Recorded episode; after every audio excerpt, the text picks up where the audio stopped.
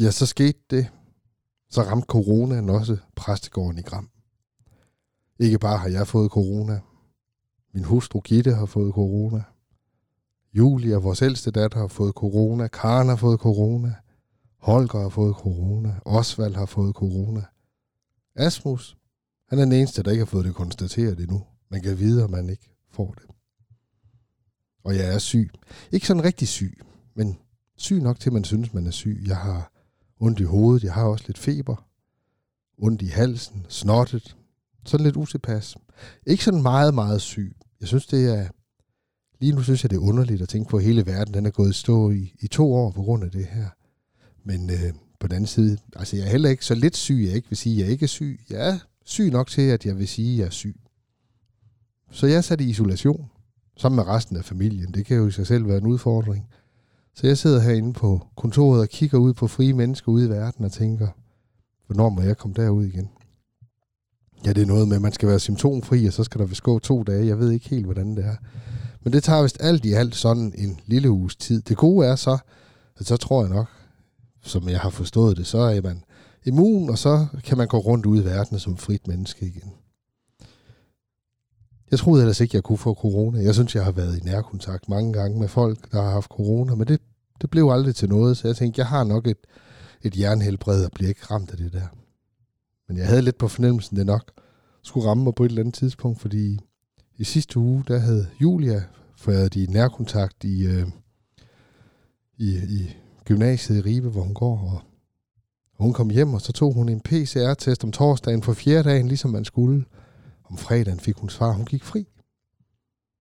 Hun havde det lidt skidt. Så om lørdagen, der tog vi alle sammen hen. Det var jo så Julias 6. dag, og vi andre, vi tog lige en test også. Så havde Julia fået corona.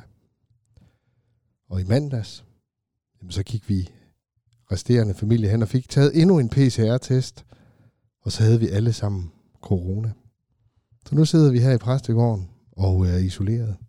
Folk har været rigtig søde, de er kommet med mad til os, og Anne Bergholt, hun kom med kager. De smager rigtig godt. Jeg kan stadigvæk godt smage noget. Men det værste er, min wingman Lasse, ham kan jeg jo ikke have med i dag.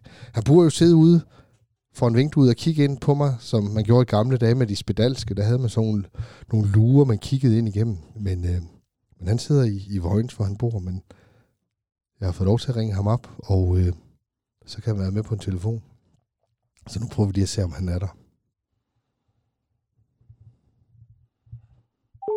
Så et eller andet sker der her. Så må vi se, om han vil. Hej, Jus. Hej, Lasse. Du er i radioen. Nå, det var da et kort program med Lasse. Så ville han ikke mere. Vi prøver lige igen. Det var et eller andet.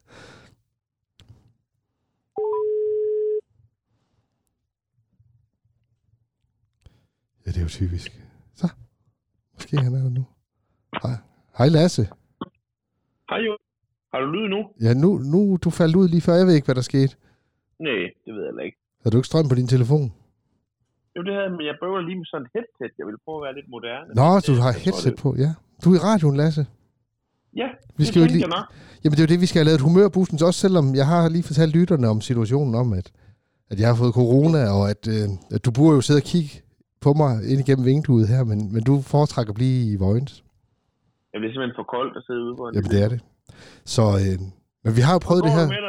Ja, altså jeg vil sige, i dag, i går, det var okay. I dag, der er jeg nu skidt. Og i nat, det var en dum nat. Jeg havde feber og alt muligt, så det var svært.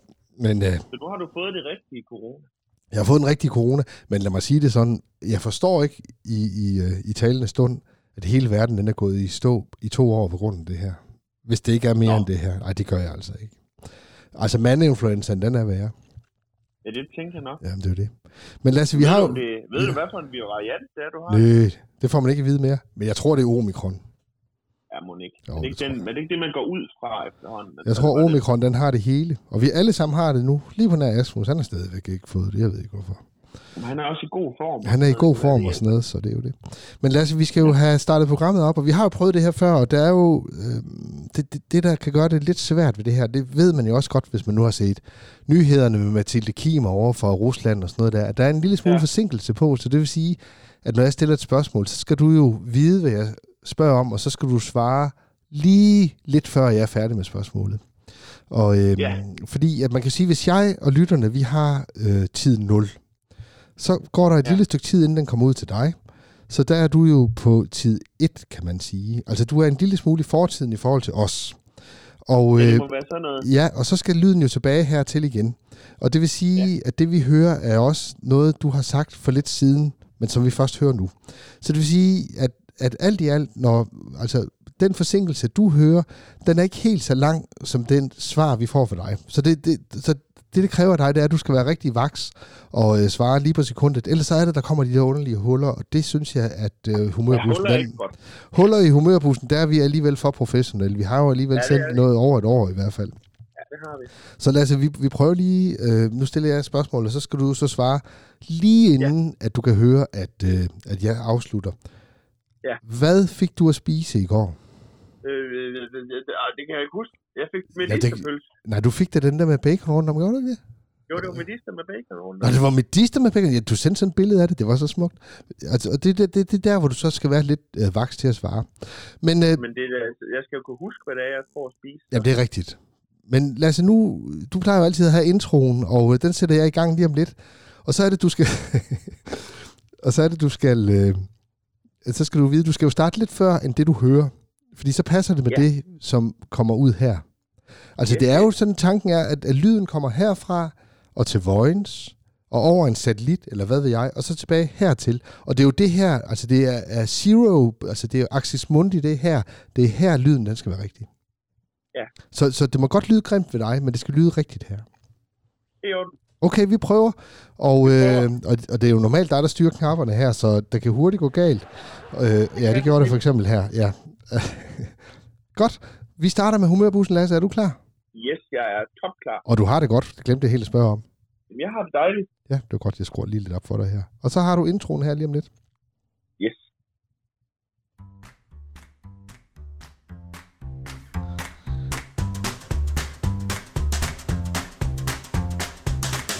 Ja, god formiddag her på Radio Havsbrug. Her er det Humørbussen. Der er der engang at stykke med ind i din formiddag radio. Vi er på afstand. Johannes, han er i corona-isolation. Han bruger lidt i baggrunden. Men alt er godt. Vi sidder på behørig afstand faktisk. 20 kilometers afstand. Og lidt for sigtet. Men vi er klar til at lave formiddag radio. Fordi det er sluttet. Virus må radioen ud. Og det er det, vi gør her på Humørbussen. Og velkommen til dig, Johannes. Jo, tak skal du have, Lasse, og tak for den flotte introduktion. Ja, var det godt nok? Ja, hvordan? Ja, det var det. Og hvordan går det med dig? Jamen, det går vældig. Du sørgede jo for, at vi ikke havde så mange aktiviteter i kirken i den uge, som vi ellers havde planlagt. Ja, det kan man sige, ja. Så på den måde, så har jeg jo fået tid til at være lidt herhjemme og øve lidt. Så ja. Jeg har lige skrevet en dåbsalme færdig her til morgen. Ja. Prøv lige at fortælle lidt om det, for det er sådan et spændende projekt, du har gang i der, Lasse. Jamen, jeg er jo ved at skrive nogle salmer, som forhåbentlig snart skal udgives. Og ideen er, at det skal være 24 salmer, som ligesom skal dække året, livet og dagen. Det skal dække alle højtiderne i kirkeåret og i menneskelivet. Og morgen og aften og så videre. Ja. Og nu sidder der og ser nogle lyttere og tænker, ej, det lyder da bare som sådan noget kedeligt noget. Men så vil jeg bare lige sige, fordi Lasse, udover du er organist, så er du jo festmusiker, og du er et ungt menneske og sådan noget der. Vi har jo prøvesunget de her salmer, som du jo ikke har skrevet ordene til. Hvad det han hedder, ham der har skrevet ordene til salmer? Ole Bering, han er også fra Aarhus. Ja, Ole Bering, men du har lavet alle melodierne, og det er altså... Og det, nu skal du ikke føle dig alt for stolt, men så alligevel. Det er sådan nogle salmer, når man så synger om, så tænker man, tænk sig... Den kender jeg jo i forvejen, selvom man aldrig har sunget den før. Så det er noget med, at du har ramt lige et eller andet, som gør det let syngbart. Nemt og sangbart, ikke? Ja, og det er nogle dejlige ord også. Så der kommer en bog, er det ikke en bog, der kommer? Det er sådan lidt gode ord, som er til at forstå. De er ikke så tunge. Det er ikke så meget med blod og kors og sådan. Det er sådan betragtninger. Det er sådan mere hverdag, faktisk. Ja. Og meget med natur. Og sådan noget. Og meget smukt. Men der kommer en bog her... snart, inden sommer. Ja. Det er jo et stort projekt, sådan med at udgive ting. Der skal jo laves meget opstillinger og frem og tilbage. I starten skal jeg jo lige have skrevet alle salmerne. Ja, det er også det. Hvor lang tid tager det skrive? Hvor lang tid tager det skrive sådan? Ja. Jeg skal lige have skrevet en Marie Bebudelses salme, og vi mangler lige lidt til en begravelsesalme og en aftensalme, så tror vi er ved at være der sådan. Jeg synes faktisk, vi mangler sådan en rigtig god begravelsesalme, fordi dem, der sådan er begravelsesalmer i salmebogen, de er mange af dem lidt svært tilgængelige. Nu er døden jo selvfølgelig også et svært emne, men så det bliver tit sådan nogle aftensange, og du står med tændt millioner stjerner, som også er helt fantastisk. Det er slet ikke det. Men sådan en salme, som er ny, og som også handler om døden, og hvad man kan sige ind i det, det synes jeg, det... Jeg glæder mig så meget til det, Lasse. Jeg tror, det bliver... Et jamen det tror jeg også bliver rigtig godt, og vi har jo fået en lokal kunstner fra Gram til at illustrere det, Arnelle Lyngård, og det bliver også sådan en flot indbundet bog. Jeg så lige, du sendte sådan et udkast til en forside, og det så bare sådan, altså, det er sådan en bog, man kan se, den er lækker, og det kan godt være, selvom man ikke måske kan læse noget og sådan noget, der er så sådan en bog, man allerede kan mærke, at man har lyst til at sidde og bladre i alligevel og snuse til og mærke. Der kommer til at ligge en QR-kode, til, så man kan få indstillinger af alle melodierne, så man kan sidde og synge med derhjemme. Ja, men det er rigtig godt. Og jeg tror faktisk, tiden den råber på sådan lidt nyere salmer. Man kan sige, vores traditionelle salmebog, som er en blanding af gamle salmer og nye salmer, men når jeg siger en ny salme i vores salmebog, så er den jo den 20-30 år gammel, ikke? Ja, lige præcis. I hvert fald efter før 2003. Ja, det er den nemlig. Og sådan og mange af de gamle salmer, som også der er sådan er kirkevante, vi kan jo godt sidde og synge om Jesus, sonoffer og sådan noget der. Men jeg tror, for mange mennesker, så bliver det lidt tungt og lidt uvedkommende. Så der mangler sådan... Det. Ja, det gør det.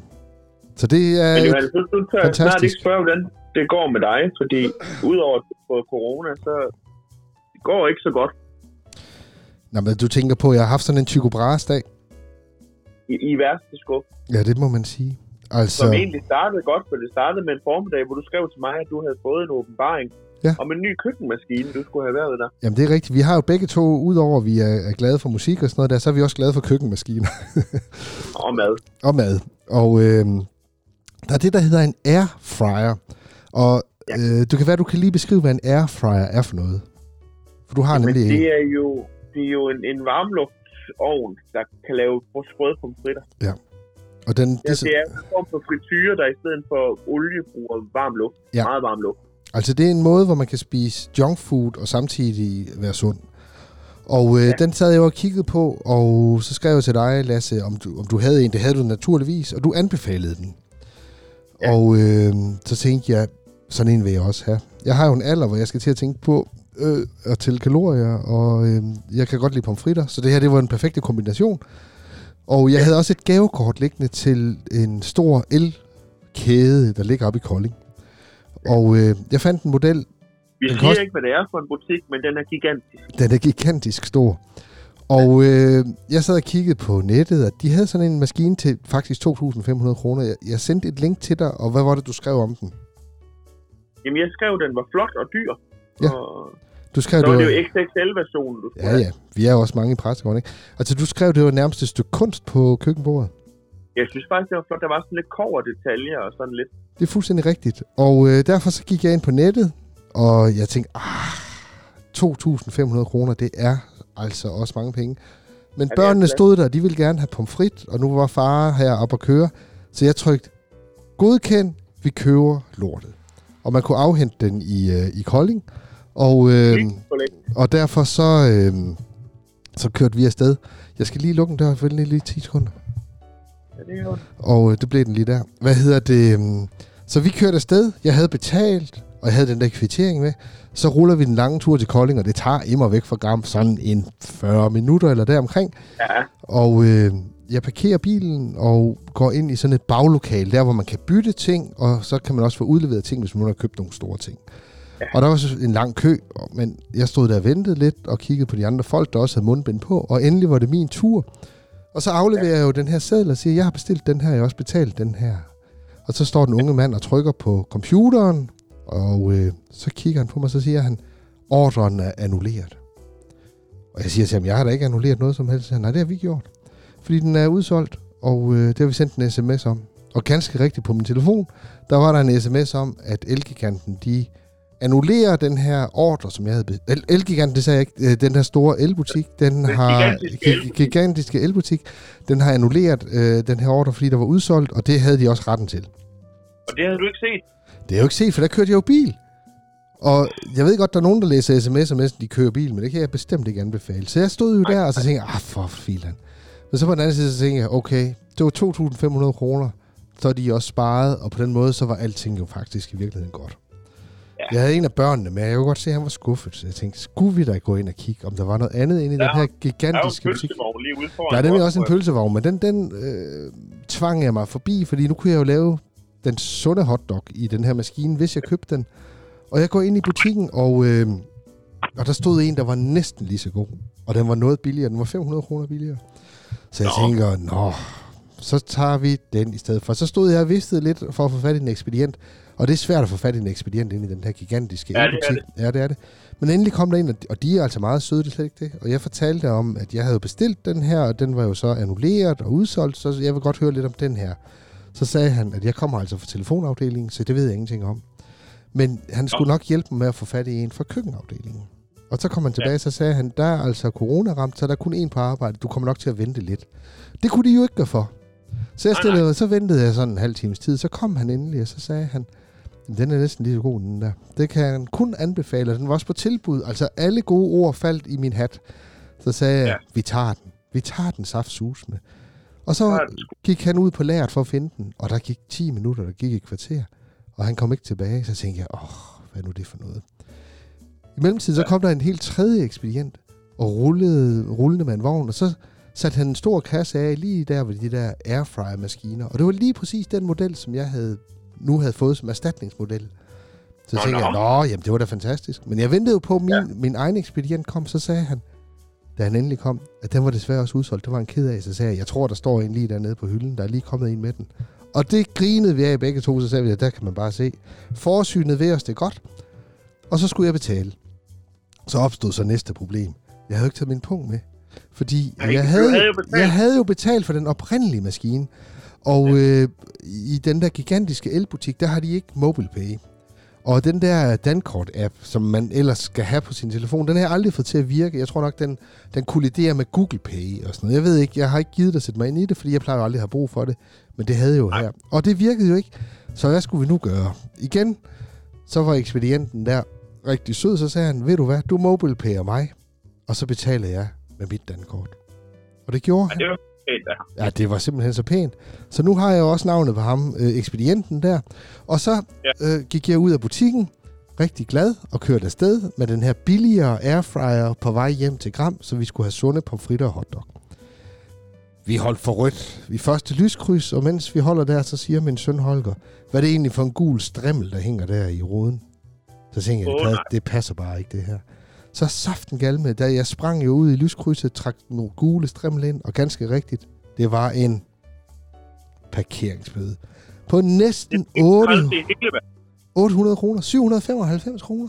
Der ligger lige her faktisk. Jeg synes, der var en gang, hvor det var 510 kroner, var det ikke? Ja, det ved jeg ikke. Jeg har aldrig været for mange.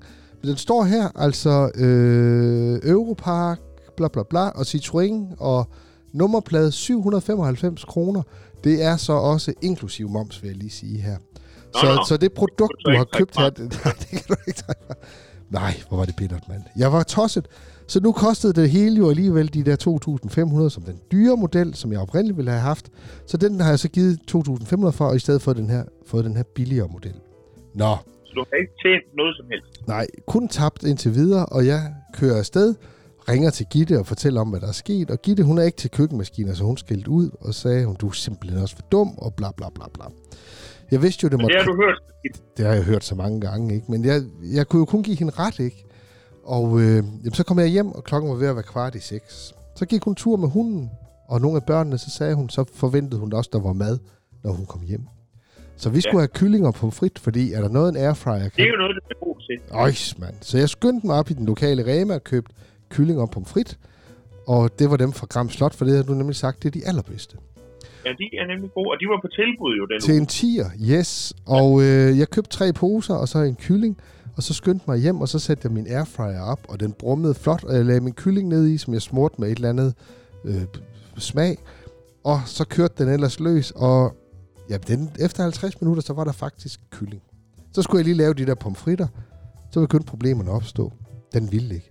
Ligegyldigt hvad jeg trykkede på, den lavede ingen varme, den lavede kun larm, ingen varme. Og den havde lige virket. Den havde lige virket, eller sådan, ja, det ved jeg ikke. Kyllingen var faktisk ikke helt gennembagt, så det, jeg tror, den er stoppet midt i det hele der. Og jeg får startet ovnen op, og så må jeg jo lave det i en gammeldags ovn, og Gitte, hun håner. Altså, hun viste sider af sig selv, som... Jamen, altså, hvis jeg havde kendt de sider, så er jeg slet ikke sikker på, at jeg havde sagt ja til hende der for mange år siden. Hun var så ondskabsfuld og skadesfro og grinede af mig og sagde, det var det, jeg hele tiden har sagt. Og jeg sagde, jeg ved det godt. Jeg ligger ned allerede, skattebasse. Jeg har brug for din støtte og hjælp nu. Nu skal du ikke håne mig mere. Jeg ved lige præcis, hvad du tænker, og jeg kan kun give dig ret, og det er simpelthen bare så irriterende. Så jeg lavede pomfritterne i den gammeldags ovn, og fordi de nu var tøet op, så blev det sådan noget sørgeligt noget. Så efter to... det bliver simpelthen... Så efter 2,5 time eller deromkring, og klokken var i hvert fald over 8:30, så kunne jeg så servere kold kylling med pomfrit, og så de der broccoli, lidt broccoli, som jeg havde læst, skulle smage godt i airfryeren også, men de var så bare blevet kogt, så det smagte lige så skidt, som det altid gør. Ja. Og børnene græd, og Gitte, hun sad bare og kiggede på mig, som om, at jeg var det dummeste menneske i hele verden. Ja. Og jeg sagde, jeg ved det godt, Gitte, jeg ved det godt. Så pakkede jeg lortet sammen, og den næste morgen, det var så der, vi så fik konstateret corona. Og det vil sige, ulykkerne, de steg og steg. Og ja... Så i princippet så har du kunne smitte hele den gigantiske elbutik også? Ja, jamen ja, jeg tror nu, vi holdt god afstand. Der er meget stor luft derinde, men det er altså i princippet, ja. Jeg valgte at køre op med den og stille den ud foran deres dør, og råbte, at jeg havde corona, de skulle komme og tage den her, den ikke virkede. Og der må jeg sige, der fik jeg god service. De sagde, ved du hvad, vi returnerer lige pengene med det samme til dig. Og hvad tror du så? Ja, det var simpelthen luksus. Og ved du så, hvad der ikke er sket her til morgen? Nå, du har vel ikke fået pengene, så? Nej, pengene er ikke kommet. Så nu er jeg siddet i kø i 30 minutter til den gigantiske elbutik, som så siger, at de er nok på vej, det kan du ikke se. Det vidste de ikke lige, hvorfor. Men det er bare for at sige, det der med Tycho Brahes dage... Det er godt nok op ad bakken. Jamen, der er jo nogen, der taler om Tycho Brahes dage, og det er sådan nogle særlige dage, hvor alting bare går i kluder for en. Det der... Ulykken kommer sjældent alene. De der 2-3 dage, jeg har haft her, det har bare været nogle møgdage. Men det gode... Får du en eller anden bund, og så bliver det jo bedre herfra. Jamen det er rigtigt, man kan jo finde trøst i, at nu kan det ikke blive værre, men jeg kender en anden kammerat, der hedder Thomas, han siger, du skal altid vide, når noget er skidt, så skal du tænke ved dig selv, så kan det blive dobbelt så skidt. Og det, men altså det er rigtigt, på et eller andet tidspunkt, der vender det jo. Og, hvorfor hedder det egentlig en Tycho Brahe, David? Det var ham der astronomen. Jamen, han astrolog hedder det. Han havde sådan en teori om, at der var... Altså nu ved jeg ikke helt præcist, måske 13 eller 15 Tycho Brahes dage om året, hvor planeterne står på en måde, hvor der så skulle være ekstra uheld. Og du kan slå dem op på nettet. Jeg tror faktisk i dag er en Tycho Brahes dag. Jeg ved det ikke helt. Men det er mere Holger. Ja, jamen det skal jo også. Og det er jo ham Tycho Brahe, som mente, der var de der særlige uheldsdage. Var det ikke ham, der havde en elg som kæledyr? Hvad for en siger du? Havde han ikke en elg som kæledyr? Jeg ved det ikke. Var det ikke ham, der havde sådan en koggernæse også, eller hvad var det? Jo, han fik jo lavet... Jo, men jeg tror, nu søger jeg lige... Jo, den er god nok. Han havde en elg som... Et kæleelg. Ja. Og... han tog med rundt til ting og sager. Og der er også en historie om et eller andet sted, han var på elden, den drak sig fuld. Okay. Den kender jeg. Prøv lige at fortælle den. Der står her... Det var måske blevet lidt sent, og måske var halsen tør. I hvert fald besluttede den danske astronom Tycho Brahe sig for en fortjent lille pause og en øl i Landskrona. Og han var på vej hjem til sit hjem i Skåne. En stor elg bragte den danske verdensmand helt op på de danske skove. Og elgen var tam, og den fik reddet sig løs, og så kom den vandrende op i salen, det der, hvor de sad og spiste. Ja. Så drak den øl. Og så blev elgen tordende beruset og faldt ned af trappen, og selskabet brød op. Nu skal du altså også høre noget, der er lidt uhyggeligt her. Fordi ja, at... Nej, men det er fordi, nu så jeg lige slog lidt op her på Københavns Bibliotek og Tycho Brahes dag. Den 11. og 12. januar, det er Tycho Brahes dag. Er det det? Johannes, du skal skifte erhverv hurtigst muligt. Ja, det tror jeg da på. Og nu... Ja, astronom, ikke? Og jeg sagde astrolog, fordi astrolog, det er det der med stjernetegn. Det er den med stjernetegn. Ja, det hedder astronom. Man skal lige... Det står her. Den 1. januar, det er en Tycho Brahes dag. Det tror jeg, mange, der godt har mærket på sig selv. Så er der den 4. og den 6. og den 11., 12. og den 20. Men nu hvor du siger astrolog, skal vi ikke lige tjekke dit horoskop, Johannes, når vi nu lige er her? Jo, det kan da være sejt. Har du det fremme her? Jeg skal ikke lige finde et, der må da være et. Du siger lige til, når du er klar, så laver jeg lige noget dramatisk musik her. Kan du også det? Ja. Er I klar? Ja. Ej, det er dramatisk. Og det var ikke sådan. Er du ikke klar nu, vel? Nej, jeg arbejder på det. Nej, det skal jeg også lige se, fordi hvordan er det? Vi har et månedshoroskop eller en uge. Ah, det må være et ugehoroskop. Det er jo den her uge, du har været... Det er bestemt i den her uge her. Ja, det er det. Så skal jeg lige trykke her. Du siger bare... Jeg kan ikke lige finde ud af, hvad man får de andre lyde på, men det er også lige meget. Det er, bare er du klar? Du læser højt, så laver lige en halv... Ja, er du klar? Og Humørbussen præsenterer ugens stjernetegn for skorpioner. For skorpioner? Ja. Du er ikke afklaret, og derfor er det ikke så nemt at tage beslutning. Vent til senere på ugen, hvor du har fået et mere klart billede af situationen og hvordan du skal takle diverse opgaver. Du kommer til at sige din mening i weekenden, og det er altså på tide, at tingene bliver sagt. Er det ikke vildt? Det passer jo perfekt. Jeg skulle overhovedet ikke have besluttet noget som helst som en airfryer. Det er det ikke. Hvorfor køber man også noget? Men du er jo glad for din, er du ikke det? Jo, jeg bruger da min... Jeg skal bruge den i aften. Vi skal have nogle bagels, sådan nogle de der underlige sandhedsbrød med hul i midten. Og så har jeg også været i Rema og købe de her Gram flotbrunfritter. Ja. Så det tror jeg bliver godt. Altså, jeg synes jo også... Og mit problem med den her handel også, det er jo, at jeg har lidt som om, jeg også har lavet sidespring. Fordi jeg bor... Der er ikke, fordi der er så mange butikker i Gram, men der ligger dog en fantastisk butik, og det er min... ligger for enden af min indkørsel, der ligger en stor elbutik. Ja. Og der kunne jeg bare have kørt ned. Og det er jo fordi, jeg havde en eller anden gavekort liggende på 300 kroner til den der gigantiske butik. Altså, ja, jeg, 300 kroner er jo ikke engang nok til en halv parkeringsbøde. Nej, det er så dumt, mand. Jeg gør det aldrig mere. Jeg vil aldrig mere ind. Er du god til sådan nogle store magasiner? Nej, jeg kan faktisk heller ikke lide dem. Nej, og så er det store sæt, så jeg får en lille smule på SNL. Ja. Men jeg er helt med på det. Jeg hader det også, det må jeg bare sige. Så. Men Lasse, hvad hedder det? Tiden er også ved at gå lige så stille. Har du en vittighed? En vittighed? Ja. Jamen, skal jeg lige finde en vittighed? Verdens bedste vittighed har jeg nu lige søgt på. Okay, ja. Og så kommer der noget Monty Python noget, fordi de havde engang en med verdens sjoveste vittighed. De brugte i krigen, hvor folk de døde, og derfor... Man kunne ikke fortælle den videre, fordi hver gang man fortalte den videre til den næste mand, så de blev nødt til at dele den op i små klumper, så soldaten sagde den sådan i uafhængigt af hinanden, og sådan, så døde fjenden.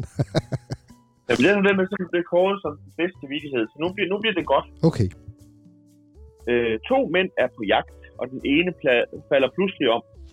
Han lader til ikke at trække vejret, og vender det hvide ud af øjnene. Ja. Kammerat griber straks sin mobiltelefon og ringer 112. Min ven er død, hvad skal jeg gøre, råber han i panik. Rolig nu, siger damen. Lad os nu lige være helt sikker på, at han også er død. Så er der stille i telefonen et øjeblik, og så hører damen et skud. Og øjeblik efter kommer manden tilbage. Okay, hvad så nu? Den er meget god. Ja, den er faktisk udmærket. Jeg læste også jeg lå og læste noget om Storm P i går. Johannes Møllehave, som har skrevet om Storm P. Og det var, jeg kan godt lide at læse Johannes Møllehave, fordi hans bøger, så kan man allerede høre hans stemme, hvordan han snakker løs der. Det er sådan en talesprogsskrift. Men han har skrevet om humor, og den er fra 80'erne, og det var også fra en anden tid. Og det var dengang, der var apartheid og alle de her ting. Og derfor så fortæller jeg lige en vittighed nu, som altså i dag vil være upassende, men den er nu meget kærlig ment. Det er en mand, der er nede i Sydafrika, eller hvor det er. Dengang der var apartheid, det var det der, hvor man adskilte sorte og hvide mennesker. Ja. Og så kom man ind på et hotel, og så stod der for black people only. Og det har han nu alligevel aldrig nogensinde været udsat for, at det var sådan, det var. Men sådan skulle det så være, så han gik ind på toilettet, og så smurte han skocreme i hovedet, og så gik han ind, og så bestilte han det her værelse. Og, eller ikke skocreme, det var nok bare sådan noget mørk sminke. Eller noget. Og så gik han ind og bestilte et værelse, ikke? Og så sagde han, at det er vigtigt, at jeg bliver vækket i morgen kl. 7. Ja. Næste morgen, så bliver han vækket, og så skynder han sig afsted, og så skal man toget, og så står der så på togvognen for white people only. Nå, tænkte han så. Så gik han så ind for at vaske det her farve af, og ligegyldigt hvor meget han knuppede, så kunne han ikke få det af. Ved du hvorfor? Nej. De havde vækket den forkerte mand. Nej, på delen. Ja. Ja. Det var faktisk meget sødt. Også lidt dum, men det var også meget god. Ja. Jeg har også en rigtig dum en her. Den handler om ænder. Ja, lad mig høre. Ved du, hvorfor ænder de har flade fødder? Lad mig lige tænke på, om vi skulle lige have ro her. Det har de, fordi hvis de var runde, så ville den ikke kunne flyve. Eller, nej, det ved jeg ikke. Det er for at kunne slukke brænde med dem. Det er selvfølgelig... Men ved du så, hvorfor elefanter har flade fødder? Det er fordi, at ellers så kan de kan gøre vejen lige, eller trampe, ja, det ved jeg ikke. Nej, det er for at kunne slukke de brændende ænder. Ja, det var faktisk rigtig, rigtig, rigtig dårligt. Lasse, vi skal til at slutte af for i dag, for corona-programmet her, og vi...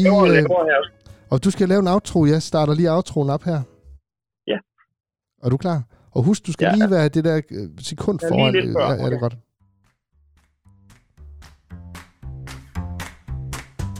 Og det var så Humørbussen for denne gang. Nu på afstand, hvor vi fik hørt om ægte Tycho Brahe, da Johannes har været udsat for.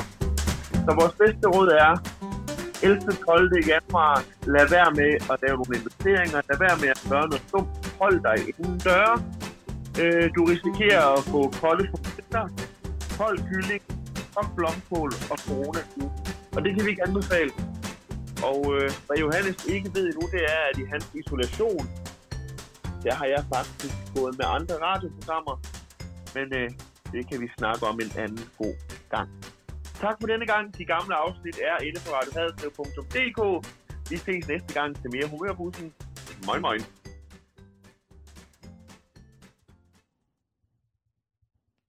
Hvad var det sidste, du snakkede om der, Lasse? Hvad? Har du været utro? Vi skal til at slutte for nu jo. Så tak for nu. Moin. Moin.